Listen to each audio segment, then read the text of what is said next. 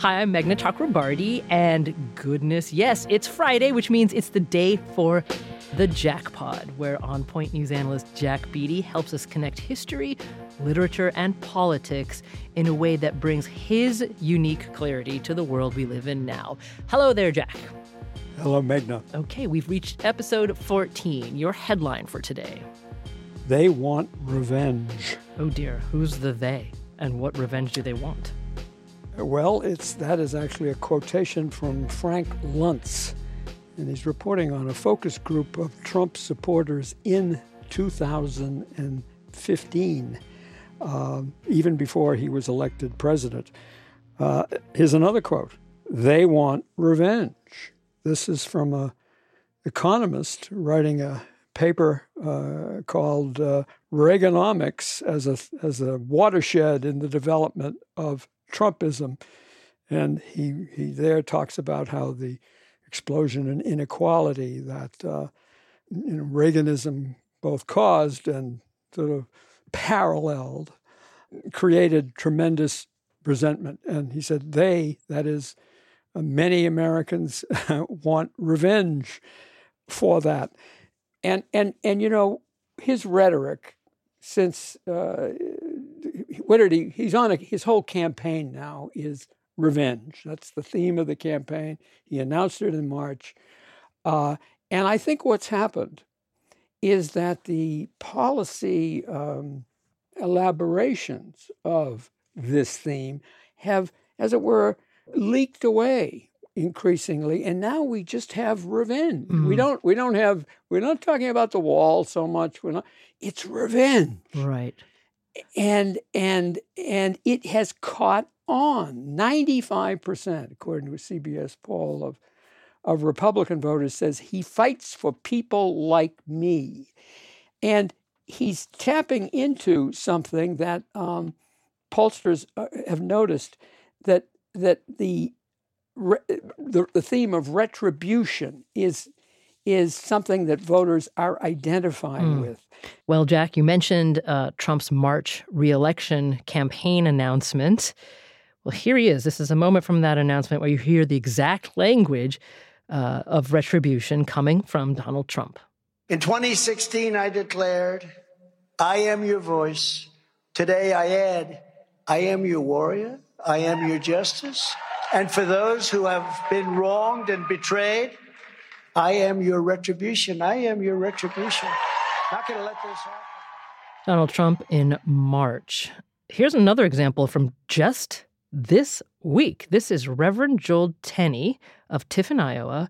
He led the crowd in a prayer at a Trump rally in Coralville, Iowa. He called the 2024 election a quote, spiritual battle. The authorities that exist have been established by God. Consequently, whoever rebels against the authority is rebelling against what God has instituted. And those who do so will bring judgment on themselves, and judgment is coming. And when Donald Trump, Trump, becomes the 47th president of the United States, there will be retribution against all those who have promoted evil in this country.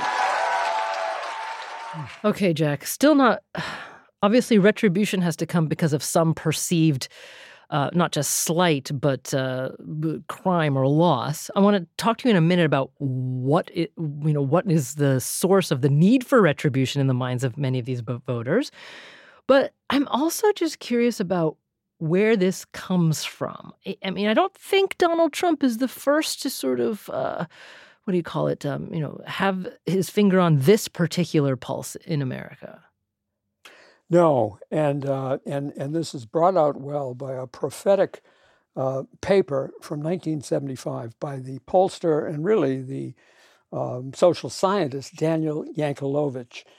The uh, the title of the paper is "The Status of Ressent- Ressentiment Ressentiment in America." Ressentiment, French word. Nietzsche used it a good deal it means the effectively charged desire for revenge that arises in response to a, a, perceived injury, as you were just saying, and a reassignment of that pain to an external uh, scapegoat. it's a it's a complicated political emotion that differs from resentment uh, in in its in its almost public character. And Yankelovich in this pa- in this paper, uh, he, he he says resentment is the pool of psychic energy created by frustration and available for a politics of anger, retribution, destruction, and demagoguery. This is 1975. Mm. He looks back on the 60s and he says, you know, there was a, a crisis in authority. Uh, the Vietnam War permanently lowered faith in government. Watergate reinforced that. The alienation from politics of young people, especially radical young people, was almost unexampled since the 1930s.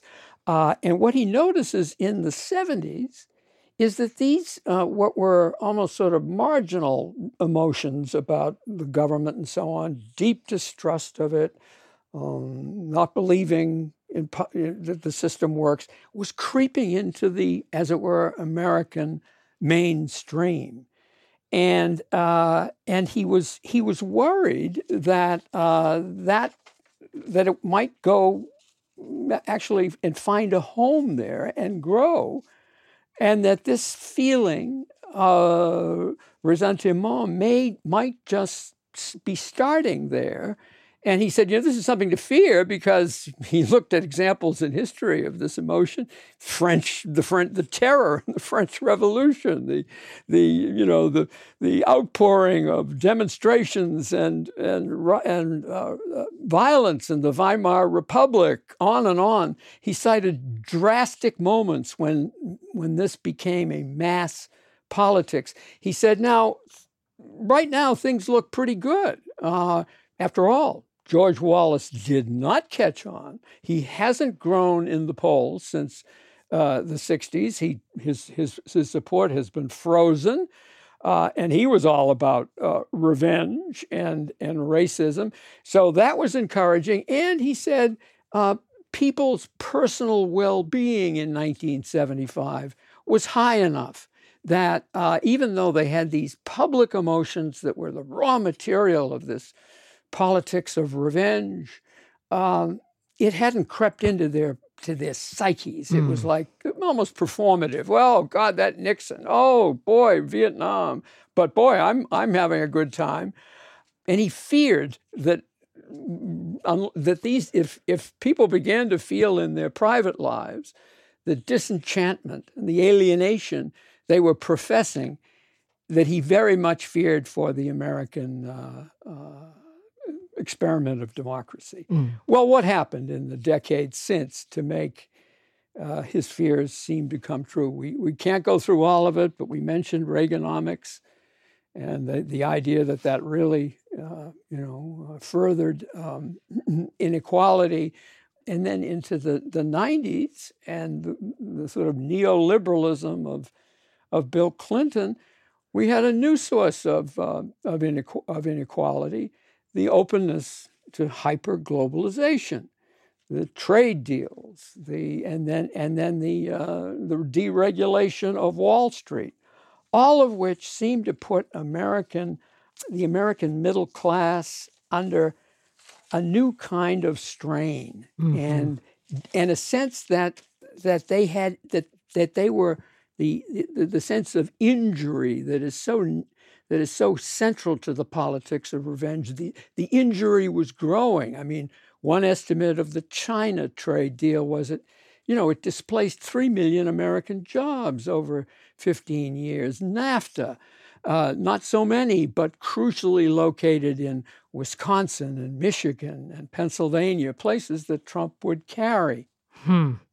You know, Jack, uh, l- let's imagine this devolution, as you've so aptly described it, of grievance into resentment into the yearning for revenge.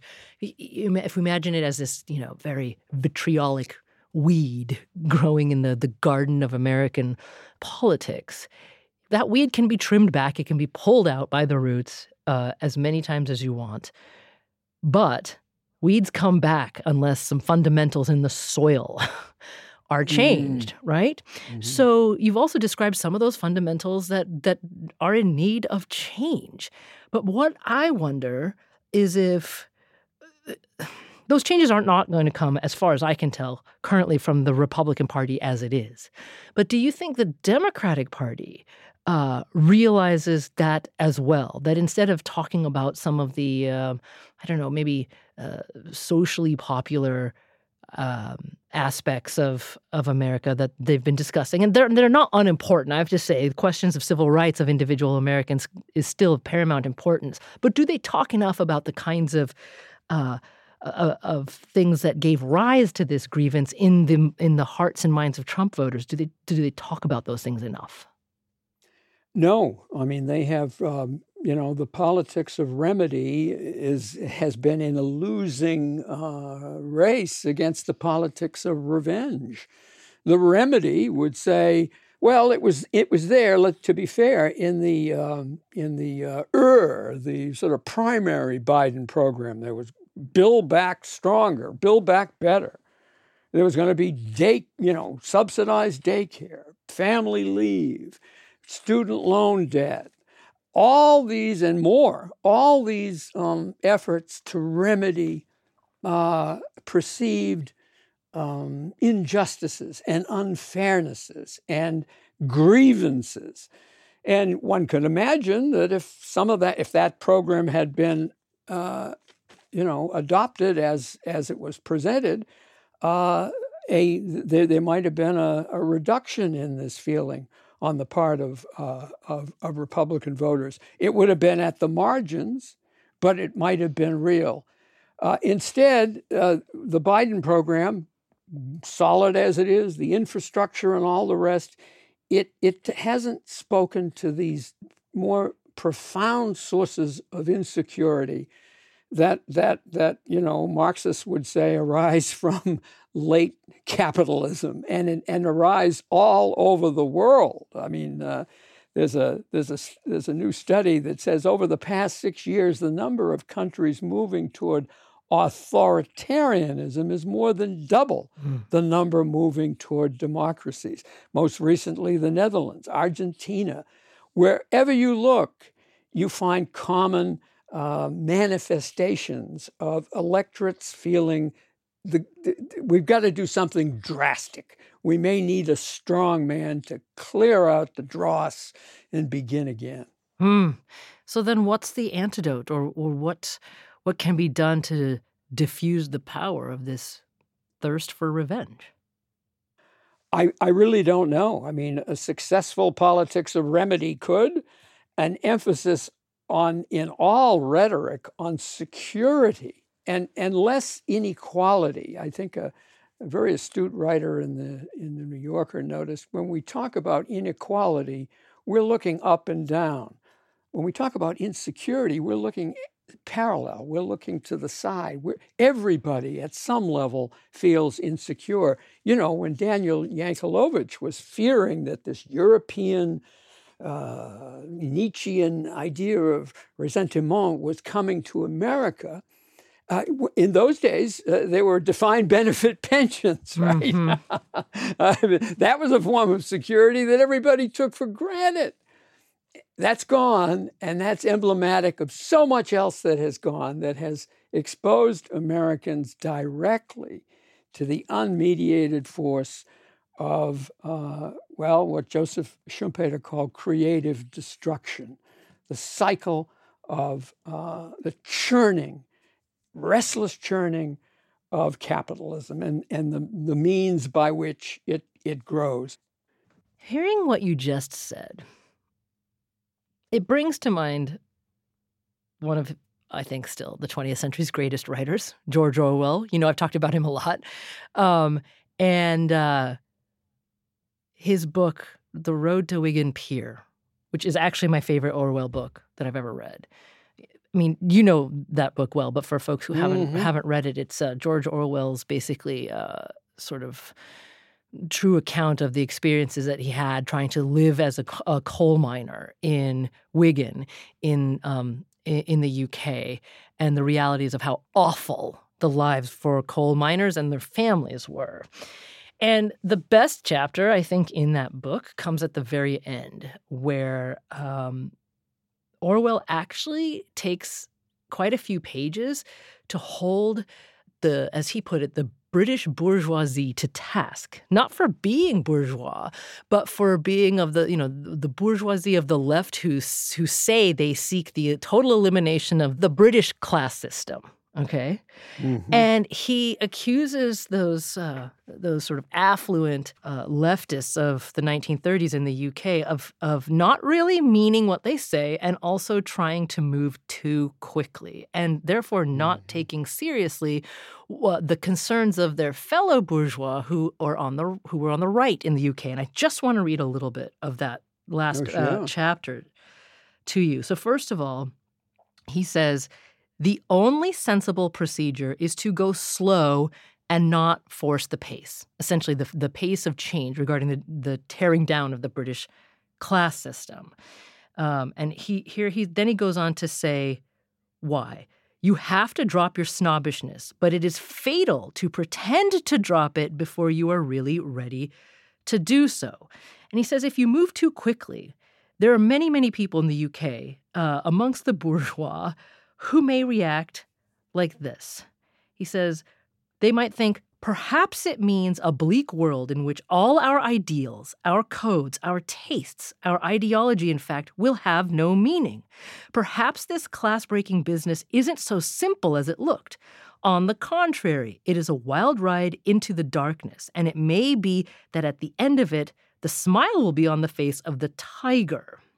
With Loving those slightly patronizing smiles, we set out to greet our proletarian brothers, and behold, our proletarian brothers, insofar as we understand them, are not asking for our greeting, they're asking us to commit suicide. And then, Orwell adds, he complete, concludes with this When the bourgeois see it in that form, he takes to flight. And if his flight is rapid enough, it may carry him to fascism. Mm. So mm. I offer you that, Jack, as perhaps another explanation as to why this fervent embrace of revenge seems to be uh, a theme that Trump is going to, you know, pound at through this election season because we've talked a lot about how things are moving quickly in the minds of uh, many Trump voters, too quickly for their taste. But Orwell is saying maybe we ought to slow down a little somehow. I don't know exactly how. Because if things do change too quickly in the minds of these people, you know, as you said in a couple of podcasts ago, then they run to fascism. Oh boy, that's a powerful passage, and anybody on the left who hears that has to take that to heart. And uh, that's an example of what I said I try to resist mm-hmm. jumping over the wall of empathy. He clearly has no great regard for the men in the bowler hats walking along the, you know, in the city of London. But he's saying, look, just as a practical matter, uh, you can't put these people against the wall, and you can't, you canting uh, English Marxist uh, pretend that you know you can have a revolution tomorrow without it provoking a reaction.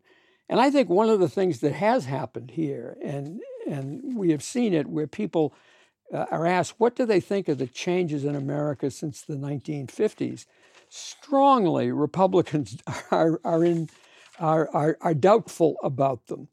And often those are cultural matters that just simply seem to offend their idea of what the country should be. And let's face it, too, they're also racial mm-hmm, matters. Mm-hmm. The, the view that we like things the way they were back then because we didn't have to worry about uh, competition from uh, African Americans, or and, and Eisenhower had cleared out the, you know, the Mexican immigrants with uh, his uh, deportation policies. Things were pretty good. We were on top of the totem pole, and I think what happens, uh, sort of on on the sort of the leftist part of the liberal spectrum, is that there's all, they're always calling for for maximalism, right?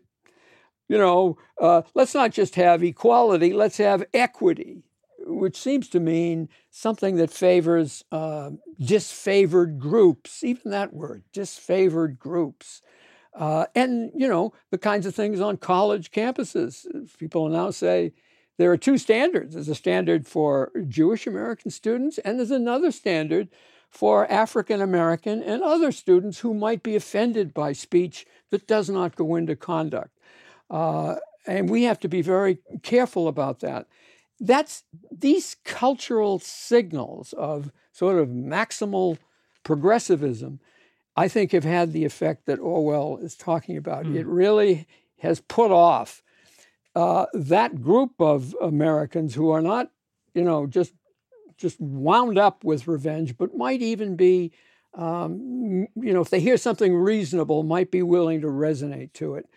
Uh, and uh, and they just can't. You know, I from that book, what I remember is Orwell working in the mine and how the the heat, the hot uh, roof that he had to, of the mine shaft was scalding his his vertebra, the, mm. you know, the, the bones, the little bumps on his spine, and that's just how deep some of these injuries in those days were the class injuries, physical and, and, and emotional for uh, working people, and uh, attitudinal and cultural, but no less real for the threatened bourgeoisie who, you know, would pick up the latest uh, offering from the left book club and say, oh my God, this professor wants rev- revolution. Yeah. You know, Jack, uh, one of the greatest pleasures in doing this podcast with you is we get to discuss the, the greatest minds and writers uh, all across uh, human history.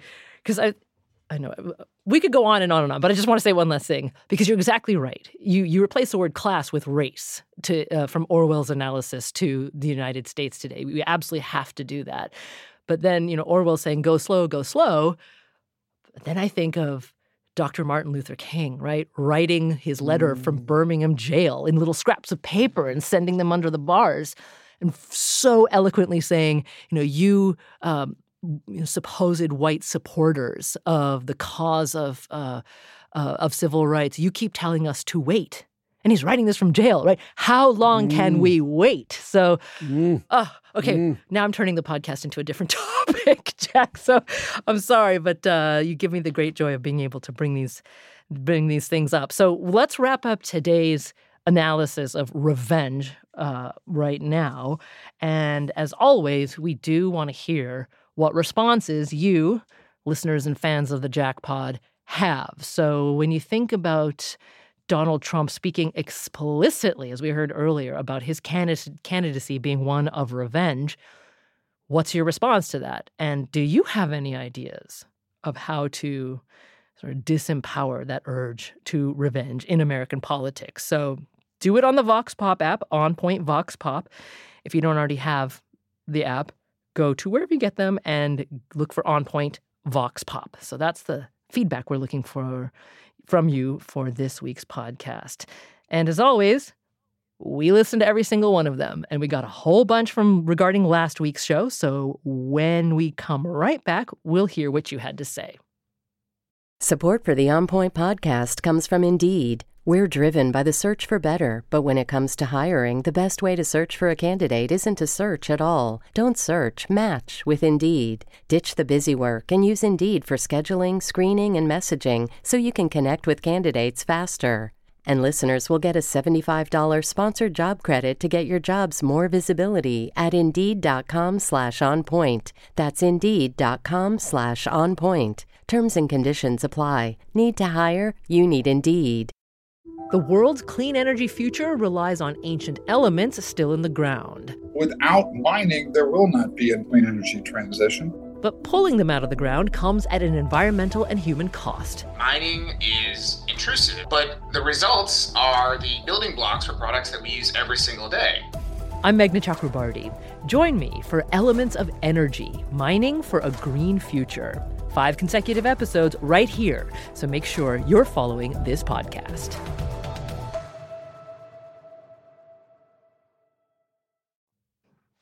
Okay, well, we're back. And Jack, last week, remind us what the headline of your podcast from last week was. Well, we were talking about uh, persuasion mm-hmm. and how uh, campaigns now are all about the base, and no one is. There's no effort to persuade the middle because the, the data seems to suggest it's a it's too small. Right. Yeah, the persuadables are too small. But then you also said more Yeah. broadly that um, even the art or the necessity of political persuasion uh, seems to have gone by the wayside, right? O- overall in American politics. So, Right. tons of responses. They tended to fall into a few specific categories. And a good man named John called us from Upton, Massachusetts, and he very nicely summarized those categories and also added that he thought there were some things missing from our analysis last week. I am a Vietnam era and Desert Storm era veteran. I'm 69 years old and a retiree, and I'm a political centrist. I believe that Jack makes good points about the lack of persuasion on the part of politicians, but that's just one piece of the puzzle. Modern technology in the form of cell phones, websites, social media, and round the clock TV news is grinding us all down mentally. The fourth estate, our press and news media, whose role traditionally was to keep politicians honest, has largely abdicated that role in its blind pursuit of viewers' attention, uh, leading to generate ad revenue. You know, Jack, uh, social media is something that a lot of people called in about, but what do you think of what uh, John had to say? I think he's describing a phenomenon that we all, uh, that exasperates us all. The, the sense that this is a cacophony, a constant, you know, the cable television, the, the, the MSNBC on the one hand, and CNN and Fox on the other. But he says uh, that they're failing to keep the politicians honest. I take an objection to that. I think there are two medias. There is Fox, etc., where any uh, discrepant information that uh, would complicate uh, a, a, person's fealty to Donald Trump just isn't mentioned. And everything that can exacerbate the feeling of revenge is played up. So they essentially suppress uh, th- things or ignore things that would uh, be critical of their person and and and just do the opposite. Whereas there is a press and a media that keeps Democrats honest. They have to answer to the New York Times, to the uh, Washington Post, to the reporting on CNN, to you know whether it's the Bob Menendez scandal or Hunter Biden's problems or the president's age or whatever it is. It is not pa- absent from the uh, real press. So there are two medias. There's the media that is just the echo chamber for Trumpism, and then there is the other media that holds the feet of all politicians to the fire. Okay, well, moving on to Jim. He called us from Walnut, California, and Jack, he actually wanted to challenge you on a couple of things, including your definition of rhetoric. Jack mentioned that Re- that, that, to get away from rhetoric. But actually, that's my master's degree, and rhetoric, the way we look at it, is the art of persuasion. So it is the essence of what you're talking about, and I think you were referring it to it as the negative side, which is it's all a bunch of fluff, but it actually has ethos, logos, and pathos. By the way, another thing is when Ross Perot gives data, data is lo- it's logical logos, but that doesn't mean the data 100% proves that the deficit is bad. I think Jack mentioned it doesn't sound right that throwing out data is actually pure accurate reasoning. Um, no, it depends on how you interpret the data. Jack, we are modeling civil discourse here, so what's your response to Jim? I think he's got me dead to rights. Oh, I, that was a. I don't mean for a minute to to derogate rhetoric, um, uh, and it, it, and he's absolutely right. It's all about persuasion. I guess what I was trying to point out was that Perot, in his bare bones, non-speechifying, maybe that's what I meant, non-speechifying, just bare bones presentation was convincing people that this was a problem. Now he didn't, and and and Jim is absolutely right. He really didn't say what we needed to do about it. He mm. didn't say we need to raise taxes, cut spending. So he is absolutely right. It was it was data in search of some rhetoric, if you will. and I was merely pointing out that you know it it it kind of succeeded in well, it persuaded one American, as I say, Bill Clinton that there were voters on that Perot side, and by God, he was going to get them by balancing the budget and and doing the kinds of things that Perot didn't talk about, but were implicit in his uh, condemnation of the deficit. But but I, I I just meant a resistance. There was the bare bones. You know, here's a chart. I'm not talking about the. I'm not, no speechifying. I guess that's what I meant. No politician talk. But he, but Jim is very right that rhetoric is is the art of argument and of persuasion. Mm. Okay, so here, I mean, we got a lot of very um, expert listeners to the podcast, Jack, because now we have Monica. She's a retired English professor in Moorpark, California, and uh, she taught freshman composition uh, at. Uh, the uh, university she used to work at. And she told us about an assignment that she gave her students every single year. They had to write a persuasive essay. But it had to do, the essay had to do much more than just advance opinions affirming the student's own point of view. They also had to be sure that the counter arguments were also well supported. And part of their job was to find the weaknesses, not a straw man weakness, no, but something viable, something that allowed meaningful discussion. And there were times when they would come back to me and say, you know, I'm sorry, but I can't find any strong counter arguments. And I would tell them, well, then you need to reconsider your topic because it has to be something that allows for meaningful discussion. And her students would do that. And Monica uh, added that she thinks that the students, her students, took that experience of having to address uh, respectfully counter arguments and it applied to the rest of their lives. Now, at this time of my life, I do see that so many folk around us haven't necessarily had that exercise, or at least not recently. And I really appreciate the quote that Jack shared with us this week regarding the importance of recognizing strong counter arguments. It keeps all of us on our toes.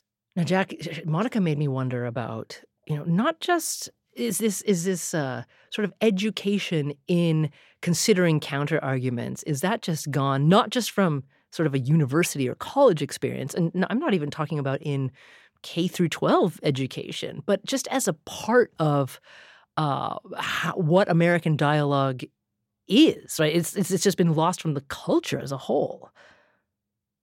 I think i think that's right. Uh, and I'm going to get to that, but first, let me just give a, a short version of that quotation from John Stuart Mill that uh, that uh, Monica referenced. He says, he says, Lord, enlighten thou our enemies.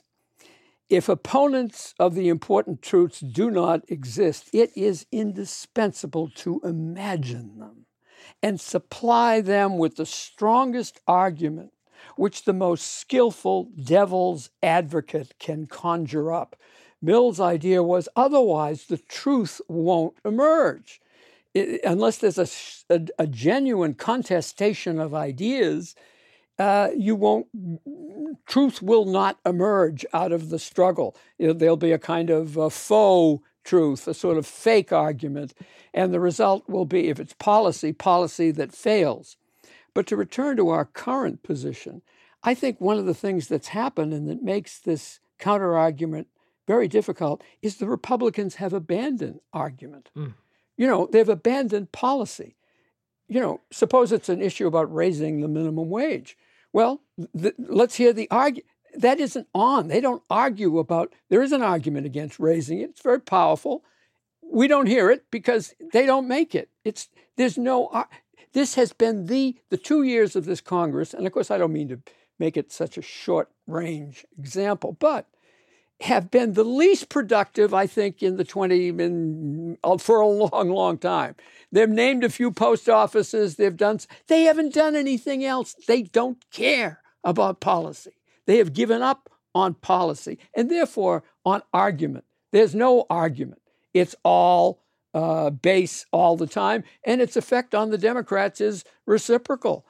You know, they want to do policy, but in the absence of it, they have to keep you know throwing red meat to the base and and uh, and and stirring up progressive uh, angst about uh, Republican do nothingism. Mm, okay, well, Jack, we've got one more from the uh, comment bag, if I can call it that.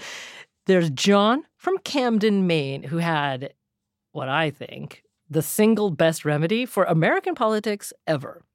You know who should be running the country? Mothers. They are extremely good at time management skills. They are the epitome of compromisers, and they are excellent listeners, far better than many men I know. Well, we're going to wrap up today. And as I mentioned earlier, you can definitely send us your thoughts over the Vox Pop app about uh, Jack's analysis on the thirst for revenge in American politics. But I also want to say that next week is the last Jackpod of 2023. So we're going to do a little something different. We want you, dear Jackpod listeners, to send us your questions or thoughts whatever they might be, for Jack to respond to. And essentially, we'll have a, a mailbag show to close out the year. So, you know, any questions from Jack? Have you read every book ever published? Jack, do you have a photographic memory? Or perhaps more seriously, Jack, you know, what do you think about can uh, a betterment of the economy overall help tackle some of the problems we've talked about in the podcast? Whatever, whatever's on your mind, uh, we'll pick the best of them and have Jack respond to them. So do that through the On Point Vox Pop app once again. All right, that's it for episode 14 of the Jackpod. Jack, thank you as always. Thank you so much. This is On Point.